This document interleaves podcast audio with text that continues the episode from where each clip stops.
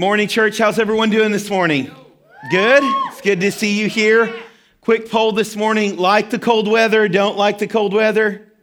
Okay, I'm getting both thumbs up and thumbs down there. So, but I'm glad you made it out, even though it is a little bit more chilly this morning. And we are excited that you're here. Once again, if you're our guest, if you're new to NCC, or if you're watching this later this week online and you're joining us for the first time, we just want to say welcome. And we're glad that you're with us this morning. And we're in our third week of this series called I Love My Church. And so we've been spending the past few weeks and we're just talking about this idea of who God wants the church to be and what God has dreamed for the church. And so we started the very first week saying that that Jesus loves the church and that we are the church. So the church is not a building, it's not brick, it's um, not this place, it's not this location, it's not even a time of the week. So the church isn't just Sunday mornings, you know, at 9:30 and 11:15, but we are the church. And Jesus gave his life for the church. He loves us and he loves each and every one of us. And so that's where we started week one. And so I want you to just turn to the person next to you and say, You are the church. And if they're not a stranger and if it's not weird, say, I love my church. And that's what we believe that Jesus loves the church, that he's passionate about each and every one of us. Just stop and take that in this morning that when Jesus talks about his dreams for the church, what he desires for the church, He's talking about you. He's talking about you as the church going into your workplace, students going into your school, going into your neighborhood where God has placed you, in that you're a representation of Christ. You're the church going into each of these areas. And Jesus is passionate about each and every one of us. He loves us. And so last week, we continued that conversation with saying, hey, if we realize we're the church, then how should we live? What does that mean for us? What should the church be doing? How should we be living as a church? And so we talked about hey, if you love something, you share it. And so we as the church, we should take the love of Christ. Uh, man, we're in love with Jesus. And so we should take that into our workplace.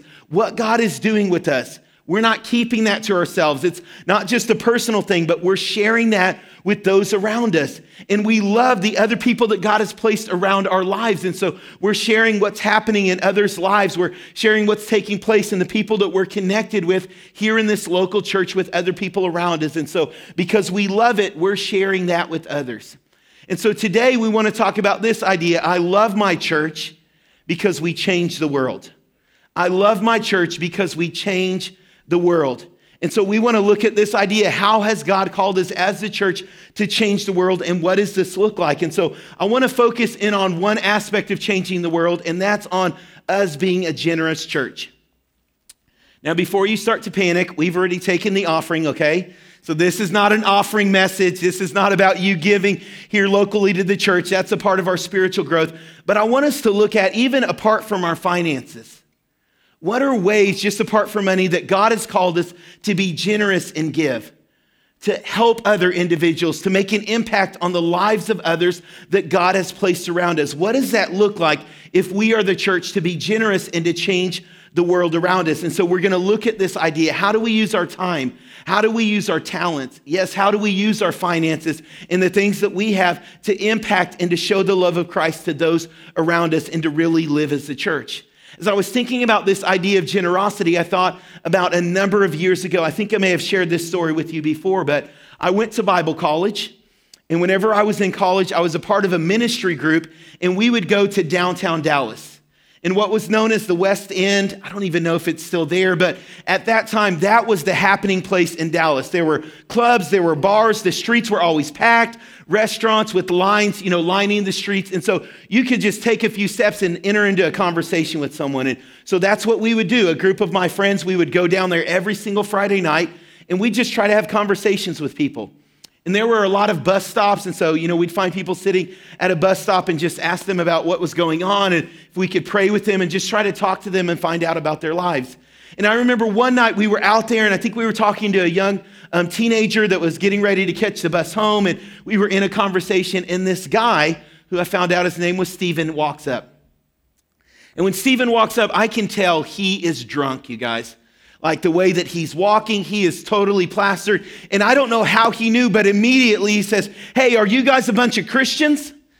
And, and, I was like, okay, I don't, we weren't wearing anything that made us look different. And so I said, yeah. And so he said, hey, well, I'm a Christian too, and if you love Jesus, you have to give me money. I'm really hungry, and you need to give me some money because you love Jesus. That's what you have to do. Now, I'm a poor college student, and I had no money to give Stephen. And so it was kind of interrupting the conversation that we have. And so I left that conversation and I went and I started to talk to Stephen and just asked him about what was going on. It was so difficult to have a conversation because, once again, he was just plastered. And I'm trying to talk to him, and once again, he just he keeps on coming back to this idea. You need to give me money. I'm hungry. You need to give me money. And I'm like, Stephen, I have no money to give you. But in that moment, I thought, you know what? It's the middle of winter. All Stephen was wearing was a short sleeve shirt and jeans that were ripped and shoes that were torn apart. And I had a nice winter jacket on, and I thought, man, I could give Stephen what I have on.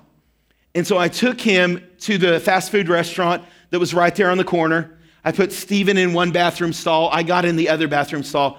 And I said, Hey, I'm going to give you everything that I have on, and I'm going to take your clothes. And slowly I began to hand Stephen what I had on, and I asked for his shirt and his pants and his shoes, and I put those things on. And in the middle of that, he's kind of mumbling, drunk the whole time. He just stops, and is in the soberest voice I heard him talk all that night, he said, I know Jesus is real because of what you're doing right now. I know the love of Christ is real. I'd love to tell you his life was changed in that moment. I don't know. Because right after that, he went back to just kind of a mumbling speech. And afterwards, I told him, Stephen, hey, I'm going to be praying for you. I hope you find someplace warm. And I hope you understand the love of God. And then he went on his way. I don't ever know what happened to him.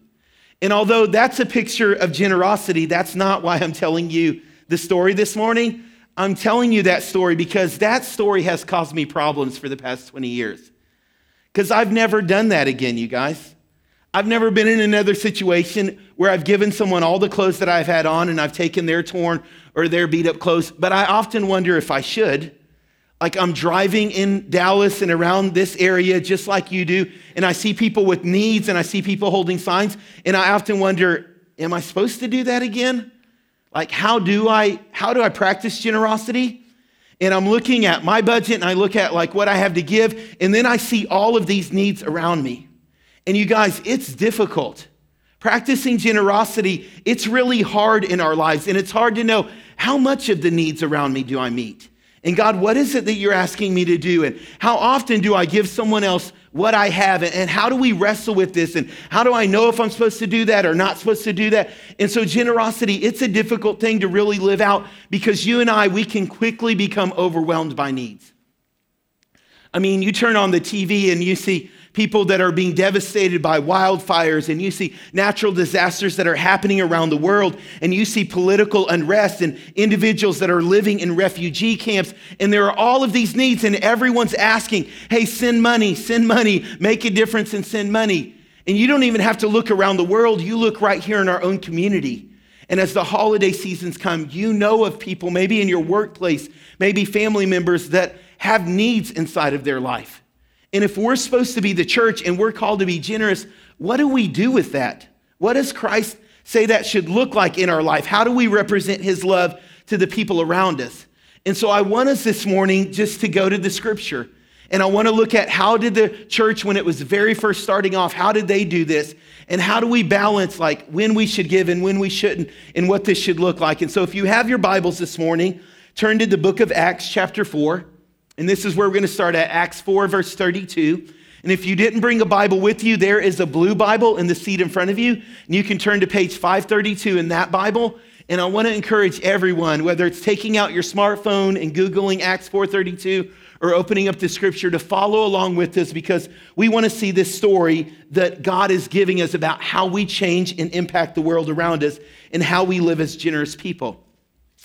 And once you have that, hold on to that. In case you've never read the book of Acts before, Acts is a story of how the church first started. What it looked like for a group of believers just like this to begin to try to live out the love of Christ and to demonstrate God's love to people around them. And so this book starts as a story just a few weeks after the death and resurrection of Jesus. And it goes to a few decades where the church is now growing and it's going to other countries and it's in other cities and people are taking mission trips and they're starting churches in other places.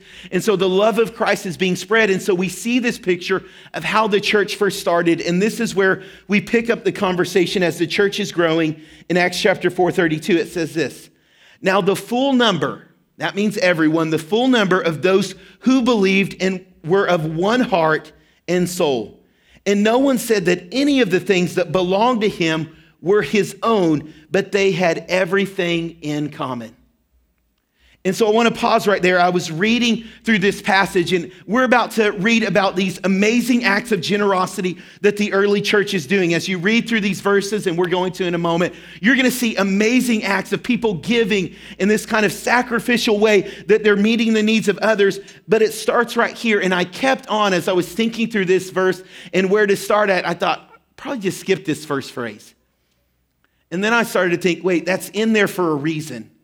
And there was an idea that the author was trying to get across. And it, the more I thought about that phrase, now the full number, everyone that said, hey, we believe in Jesus, we're in this thing together, they were of one heart and one soul.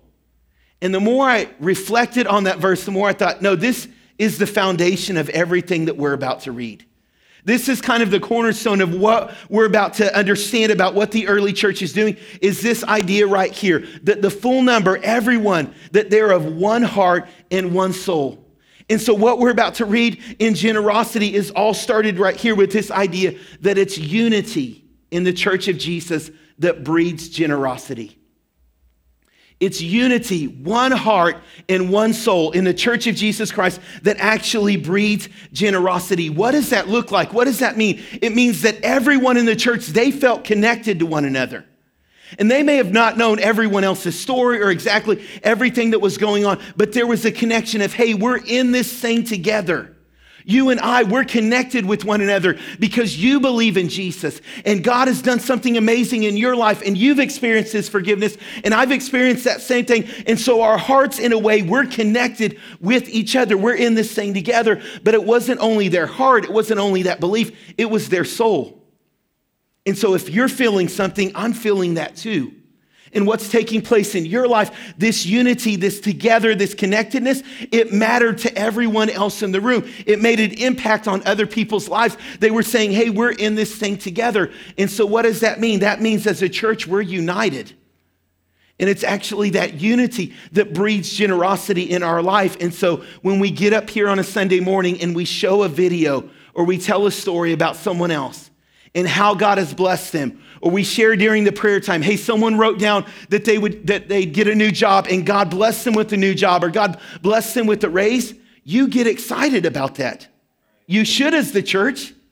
You shouldn't be sitting there thinking i know that person they did not deserve a raise or God, why did you do that for that individual? I've been praying for a raise and I didn't get one. No, that's not. Our hearts are together in this. We're of one heart and one soul. And when it's good for someone else, it's good for us. And we're excited as the body of Christ. White unity breeds generosity. We're excited for one another. We're connected in this thing. Why is that so important? Because you can't meet a need that you don't know about. And if you and I, if we're disconnected from one another, and you've got something going on in your life and something's taking place and no one else here in the body knows about it, it's very difficult for that need to be met. But when you start connecting with one another, when you start spending time with each other, when you make sure that this time together is more than just you sneaking in late and sneaking out early, but you actually have conversations with people, it changes things. See, it breeds generosity. It allows other people to see the needs in your life. It allows God to use you to meet the needs in other people's life as soon as you start talking with one another and you're connected with one another. This is the picture that we see the early church. Before we get into any way of how they lived generously and what that looked like and what it was that they gave, we start with this idea they were connected with one another, one heart and one soul. They said, hey, we're in this thing together and I want to know what's going on in your life. We're called to be a part of this together. This is the picture that God gives us of the early church. The illustration that he gives us is he says, hey, this is one body. This is like a physical body. You're connected. You need one another. You rely on one another. And so let me give you a picture of this why unity is so important, how needs are met. If I'm in my kitchen or you're in your kitchen and you're cooking dinner, right, for your family or for friends that are coming over, you're cutting vegetables, and all of a sudden you're not paying attention, you cut your finger with a knife, a lot of things begin to happen, right? You may say some words that you don't typically say in church okay, because it hurts really bad. And, and, you're sitting there holding it, but things are happening on a subconscious level that you don't really have to think about. Blood is starting to flow to that area, and that's actually not a bad thing. Because your body knows what it's doing. It starts to rush to that area of need and where that's at because it's gonna clot up that wound. That's what should be happening. And so blood is there, it's gonna dry over so that other things don't get in, so that things don't happen. Other cells are going there to fight off infections in case there was something on that knife or something that's on your skin so that it doesn't get inside of your bloodstream and cause problems in other areas. All of these things are happening. You're right now not thinking about all of the places that are touching your body. You're not thinking, oh, my pants are touching my legs right now. But as soon as you cut yourself, what immediately happens? If anything gets close to that, you feel it, don't you? There's a sensitivity there, right? Your nerves are working, your mind is working to protect that area. Why? Because there is a need there. All of that happens because it's connected to the body. There's blood flowing, there's life going to that, there's protection. All of those things place, take place. Why? Because it's connected to the body. Now, take that illustration in a different way. If your arm becomes severed from your body, and for whatever reason you're carrying it around with you, and now it gets cut, what happens with that cut? Nothing. There's no blood flowing to that because it's disconnected from your body. There's no sensitivity there to make sure that the pain is telling you, hey, you need to be careful. Why? Because it's disconnected from the body. And can I tell you, that's how many of you are living your lives in this room? You're disconnected from the body of Christ. And you're wondering, why are difficult times so hard? It's because the body doesn't know how to meet the need in your life because you're disconnected and you're thinking, man, why is it so difficult? Why does it seem easy for other people and it's so hard? It's because you're not connected with anyone else around you. Unity breeds generosity. Unity helps us to bring healing to the areas of our life that are hurting and the areas of our life that are broken. But if you're trying to do this thing by yourself, if you're calling yourself a part of this church, but really you're just an isolated individual sitting in this room, the body can't help you. See, it's unity that breeds generosity. That's why this writer starts with this verse. Everyone, the whole of the believers, they were united together. They're connected together in one heart and one soul because he knew generosity flows out of this idea of unity that we're in this thing together. And if that's you, I would encourage you to start to get to know other people, to get involved in a group. It's not just a program. It's not just something we do so that you take, we take up another night of your week. It's we need one another. People need to know the needs in your life. And you need to know what's going on in others' lives because God may use what he wants to do inside of you to impact someone else. This is how we change the world is when we start uniting together as the church and we're connected to one another. You are not called to do this thing on your own. If you want to change the world, you have to be connected with other people around you. That's what Christ is calling us to. Not only does unity breed generosity, but also unity helps to make sure that we don't fall into a pity mindset. That we don't give and we don't practice generosity just because we feel bad for someone else. You guys, that's not the picture that we see in the early church, but yet that's how many people in our world live. And especially as we come to this holiday season and you see someone out in front of a store and they have on a red hat and they're ringing a bell and you maybe drop in a little bit of change because you feel bad or you drop in a few dollars because you think, oh, I got to do something. And we think, okay, it'll make us feel better. But I started thinking better about what? And I think the dangerous thing is sometimes it makes us feel better than other people. And we think, oh, well, I'm not hurting. I, I, don't have as much of a need. And so I'll give to someone else. And in that simple act, if we're not careful, if our heart's not in the right place, if this is more about us than it is about the person receiving, we're actually devaluing that individual. And we're thinking, you know what? They're less than I am. They need a handout. And so I'm going to give something to them to try to make it better. But when we're talking about unity, when there's a connection, when there's relationship there, when I'm concerned about the other person and not just what I can give them, there's something different there. It changes my heart into generosity and not just me feeling guilty or not me just feeling bad about someone else, but I have a relationship. I want to have a conversation with that person. I want to know what's going on in their life and what's taking place. That's what unity does. And so many times as a church, can I just be honest, we get this wrong. And there are so many churches that give food at, ho- at the holiday season and they, they give really what it is a handout. And kind of the idea is it's a transaction. I give you this, I feel better about myself. You have a little bit something extra because obviously you need that. And then you go on your way. And that's really the only connection that we have. And that's not the picture that we see the early church. They were united together with one heart and one soul. True unity breeds generosity, not pity for someone else. And I was reading this book a number of years ago called When Helping Hurts. And it talked about this how churches sometimes we get this wrong. And it was this individual, and he said, You know what? Around our church, there were a number of housing projects, some of them low income housing. And he said, I saw churches all the time doing that drop off a bag of groceries. Hey, I hope this helps you. We're from the church down the street. And then that's it. They leave. They never have another conversation with that person.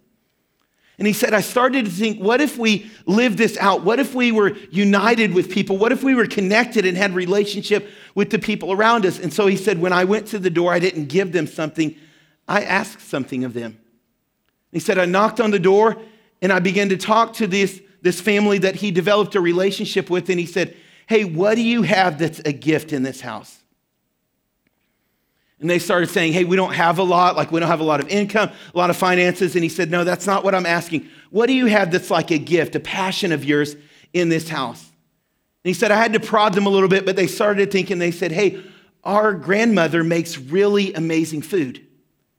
And whenever she's cooking, everyone from the neighborhood comes around and they want to try what she's cooking and, and they, want to, they want the leftovers or they want her to make extra. And, and they're always talking about how delicious that is. I mean, she has to be the best cook, you know, that I've ever tasted the food from. And, and so they just began to talk about that. And so this individual said, Hey, I, I've helped other businesses. What if we sat down together and I developed a business plan for you? And I showed you how to use that gift, and I helped you use what you already have to, to generate income and, and to make an impact and, and to use that to bring hospitality and, and to impact other people. Would you be interested in that? And they said, Yeah, we would. And over the next few months, he saw that family begin to change and develop as they saw, hey, wait, we have something to contribute to the world around us. That doesn't happen when you pity someone.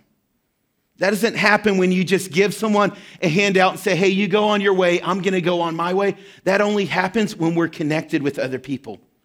When we're concerned enough to stop and to pause and to hear what's taking place in other people's life. That's how we practice true, true generosity, church. That's how we live as the church that we see in the early book of Acts, where they're living this thing out and they're walking because they're connected with one another. And it's not pity, they're not devaluing another person, but they're actually bringing life and they're impacting the world around them. This is what Christ has called us to, to change the world around us, that we live in true generosity and that we live as Christ is challenging us to. And so each one of those believers were connected together, one heart and one soul. They knew the needs in each other's life and they were meeting those needs and they were impacting others. And so it goes on to say this and no one said that any of the things that they had belonged to his own self, but they had everything in common together. So there's this unity that we see in the body of Christ. There's this true generosity. And as they get to that point, they're saying, hey, you know what? Even the things that I have, they're not really mine. We, we own these things together. There, there was this community that they had built around them.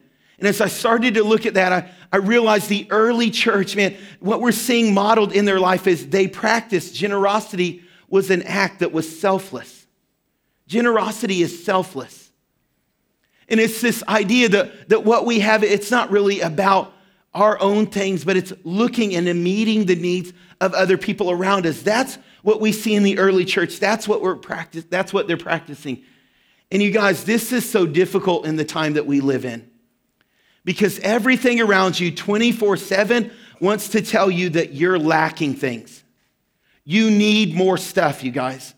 There are so many things that, that you're missing out on your life, and commercials and advertising are telling you everyone else is happy because they have these things, and you're not happy. And if you just had them, you need to take care of yourself more. You need to get more things. And man, it's that struggle of driving down the street, and my neighbor has a new car, and I think, man, I, I need a newer car. I need something like that. And once again, me. That's how our society and our culture has told us to focus in on ourselves. That's what they've told us to focus in on you. It's all about you, myself. And that leads us into a very selfish mentality. And yet we see the early church and they're living in a selfless way. Hey, what I have, it's not even really mine. It's not even really mine. Hey, if you have something or if you need something that I have, I'm willing to give that to you. That's how they begin to live their lives.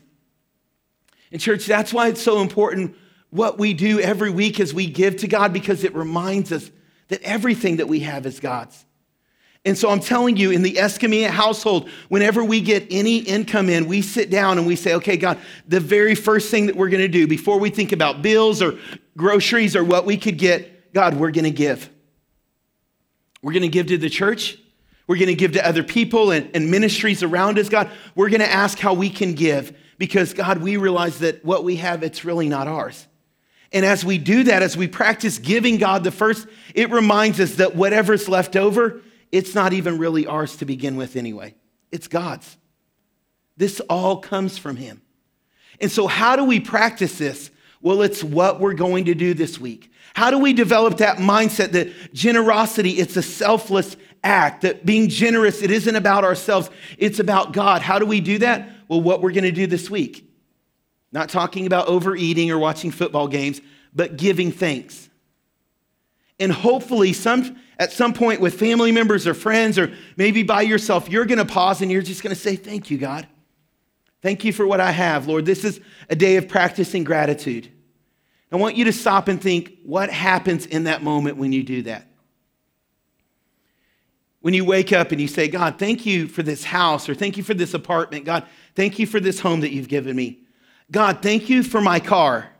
May not be the newest one on the street, but God, thank you that I have a vehicle to drive.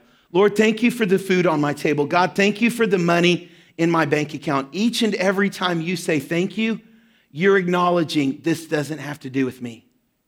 God, you're the owner of all of these things. Do you get that, church? Thank you, God. Not thank me, not thank myself. No, thank you, Lord, because everything that I have, God, everything that, that I'm a steward of, everything that's in my possession, God, it's really yours to begin with, God. It's not mine. You're my provision. You're the one that takes care of me, God. You're the one that provides. And so I thank you, Lord, and I acknowledge that all of this is yours. When we practice that attitude of gratitude, when we give thanks in that way, it reminds us this isn't really ours to begin with. And it helps us to understand that generosity, it's selfless. It's not really about us. This is all God's to begin with. It also helps answer that first question that I proposed to you at the beginning of this message. How much do I give?